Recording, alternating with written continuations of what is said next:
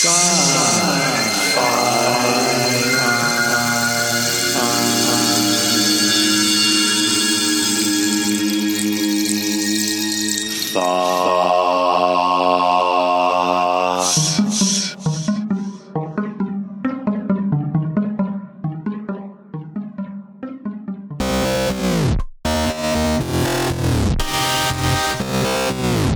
this series, I and entrepreneur Will Iverson talk about the question Will AI break capitalism?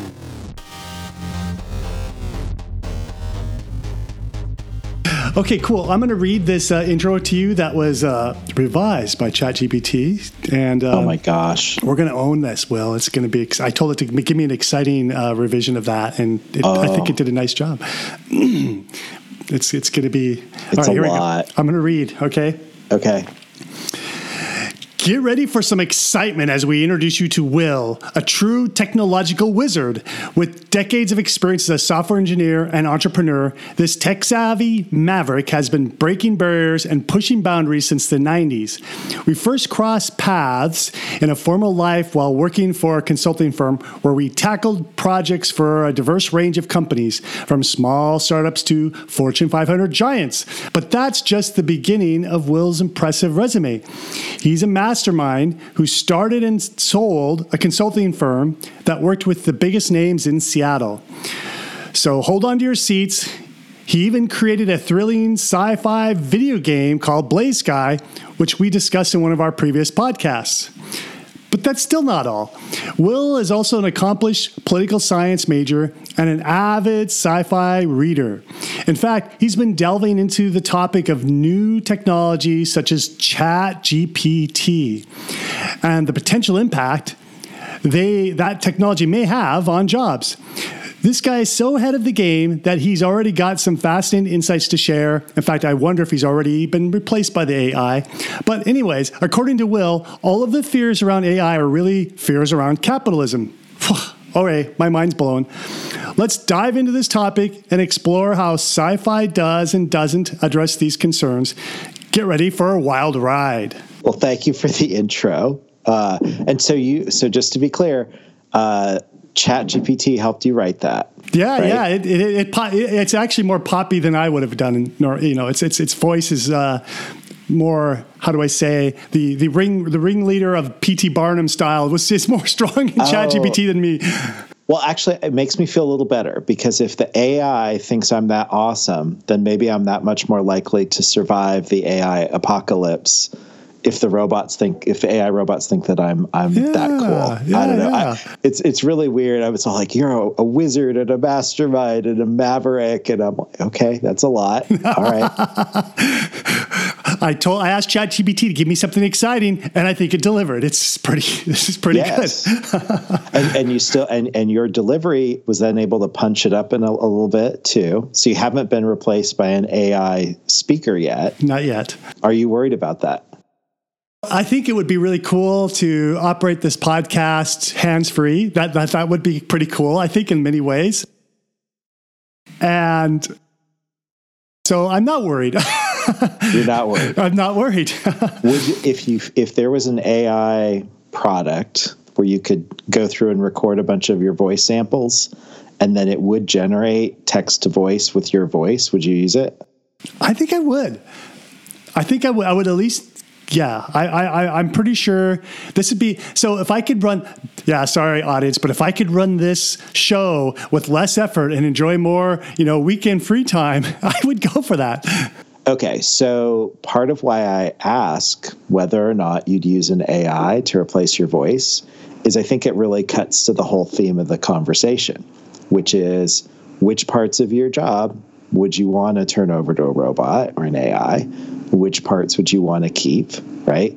Like, I could say, oh, well, I'm okay with maybe the first draft, I'll outline it, and then maybe have the AI write some bullet point, flesh out stuff for me but I still want to perform it because I like that. But other people might flip it around. They might be like, I like writing the script. And if I could just hand the script off to then be spoken for me, right? That, that's fair. So, so, so, for example, I we could have, uh, uh, we could have. I mean, we generated we generated talking points ahead, so we can kind of get our thoughts organized. Um, I enjoy that process, and the most arduous part of the process is cleaning up the audio. that, that's the part I enjoy the least, but it forces me to listen to the podcast at least once. So, so in a sense, I, I I enjoy it, but I don't like the, the, the the grind work that I have to do to clean up audio. So, right. So when I do video, when I do recording, I already use a tool that will translate translate all the audio for my video or podcast material to text, and that lets me edit it like a text editor. So I can just select chunks, so it makes things better. So part of this gets into this whole conversation, and this is kind of the the thing about well you know our jobs and what does this mean and how does it affect our workflow right? Because if all these new tools are coming out right now and like i'm, I'm not like so today it's april 6th 2023 that we're recording this. Just in the last couple of weeks there's a new announcements about all these tools and ai packages and new offerings. Um, we've got ChatGPT, you've got Bing and and from Microsoft adding in AI, ChatGPT, AI stuff. We've got Google Bard out right now, but they're going to update that. There's plugins. So ChatGPT has a plugin ecosystem that they're working on. And then there's a bunch of these chat GPT style packages where they're smaller. So they're not full chat GPT, but they're a little bit lighter weight. But then you might be able to download and install them into a piece of software that's more targeted. So, like for example, like you mentioned, Unity and game development. So I've done done work with that. I just was watching a demo video where someone was just using a Chat GPT style interface in a window inside of Unity to create their game levels and start editing the graphics and lights and stuff. And it was just like a natural English interface. All right, so in order to set the table a little bit, I think maybe just really quick we cover like some of the the background and history so that we know where we're getting what, what the rest of the conversation is going to look like right? I have a couple of points that were in the outline that we put together. I'm just going to walk through them really fast. So first of all definitions. So we're going to talk some about capitalism right? So what is capitalism? So just to be clear we're not talking about like the use of money right? Like all, all these different countries and groups like you know communist russia still had money, right? Uh, monarchies have money, empires have money. Money is not really what it is. It's about capitalism is more of a conversation about who controls the development of the larger works. So, for example, and if you kind of go back to the origins, it's like a bunch of merchants get together and they say, We want to build a bridge and we want to charge fees. So they get a corporation, they're formed a corporation with the charter from the Queen of England or whatever. And then they're able to then go ahead and build the bridge. And that's sort of an example of like proto capitalist stuff. And so today, every corporation is chartered by a government, and then they're given the ability to operate and do their work. So part of what that also includes is the labor side, right? Like we all work jobs. The presumption is is that we can go get a job with one of these companies, use that to pay the bills. And there's a lot of conversation, debate, and has been for not just decades, but hundreds of years now about how all those systems interact and, and work together. But one of the fundamental pieces, like even today, is that generally speaking, it's you have a job and that's how you pay the bills, right? Like you might work for the government, you might work for a corporation, but for most people, the normal idea is you go get a job and that's how you pay the bills when a lot of these concerns are coming up about AI, right? So let's say that an AI can create a graphic design, you know, for a website. Maybe you can use an AI to create a podcast. You can use an AI to do lots of things. The concerns that I keep hearing, so people are really worried about a lot of those those issues. I think a lot of those are rooted in either a spoken or unspoken fear of, well, do we break capitalism if people if enough people can't get a job right? That's kind of what the crux of it is. I agree because because if a, if a AI took over my podcast work and I became like the director, I don't unfortunately do not make my living podcasting. So it's a fairly I'm very adaptable there. I, I don't have to worry about losing some some uh, my income stream. Right. But if as a software engineer, if I said, "Hey, we don't we're going to go from you know a team of four senior devs and four junior devs and then someone just said you know the junior devs just we don't need them anymore because the four senior devs can just use chat gpt to generate the code and you're done right right there's actually a couple of examples there was a, a bank actually that i worked with that we met with one of the local banks to talk about their development process this was this was several years ago. And what they said was that their CFO had asked them to get the average hourly rate for their bill, their developers really low. They, they wanted to pay as little as they could for software developers. So what they came up with was this notion of hiring really cheap developers from a firm, right? And then the senior developer's job was to just clean up the mess. The janitor, the senior developer became yes. the janitor. Yeah. So the, yeah, the senior developer's job became to just clean up the mess. Exactly. They're the janitor. They're, and I think that that that kind of disruption is part of what is causing a lot of the anxiety about AI. Now, there's other concerns. There's a, there's a long list of other concerns, like what happens when you start putting AIs into military systems, what happens when you start using AI to make decisions about people's lives. So there's what many other concerns that we can't even. All the Stellaris fans already know this. Will are you a Stellaris player? Yes. The, well, played, I, yes. Yeah. Well, AI is what kind of technology? It's dangerous. yeah. and uh, maybe exotic as well, but AI is considered dangerous technology. Well, and that that is the exactly the segue into going from weak AIs. So I don't know if you're familiar with the terminology. So like no.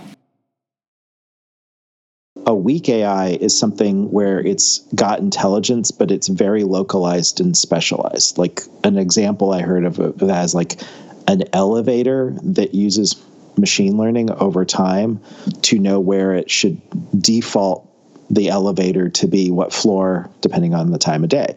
So the elevator has some inputs like, you know, what time of day is it? What day of the week is it?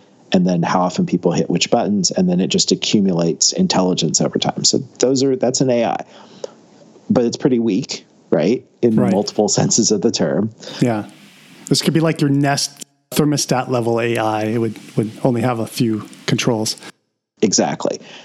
Now, then you get the other end, which is strong AI, right? And some people use the term AGI for uh, artificial general intelligence, and the idea is is that that's getting into maybe a C3PO, right? Because it's like it's smart enough to do and you can talk to it and it responds, but it sort of starts to segue into what to me are a lot of really murky questions about, well, what does it even mean to be intelligent, right? Like we know that the elevator's not going to take everybody's jobs. Like it took away the elevator guy's job, but that was kind of already gone. It just makes the elevator work a little better, right? Yeah, yeah. It didn't disrupt anyone. It was purely a uh, additional value add.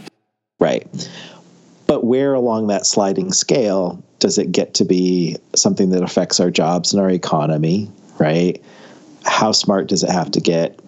How many problems do you have? And we know from historic data 5% unemployment is kind of considered sort of normal. 3.5% unemployment, like we have today, is leading to inflation. And we know from history and looking at other countries that if you get like around 10, 15, or 20% unemployment, then you start having potentially revolutions. Takeovers by alternate economic systems become much more plausible, it becomes really challenging, right? So that's part of where, like, we don't really need the AIs to take everybody's job, but if the AI took one in five people's job, yeah, now you still have a problem, right? that is plausible because we've been through those experiences like the 19 the great depression depending on what you which stats it's like yeah it's about 20% unemployment and is bad right? We have other countries like germany in that period right? So um, the that's kind of this short-term problem.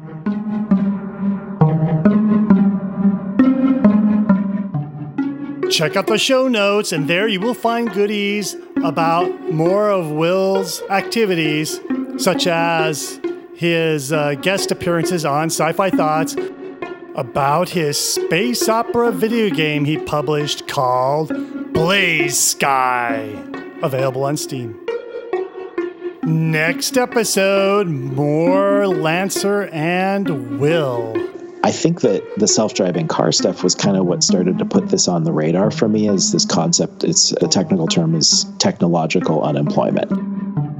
So what everybody I think is doing right now like as in it's April 4th or April 6th, right? Everybody is trying to figure out the impacts of these AIs. Like no one's going to walk into work tomorrow and be like, yeah, we've decided to f- decide to fire half our software developers because we're all going to switch to Copilot or ChatGPT for our development stuff, right?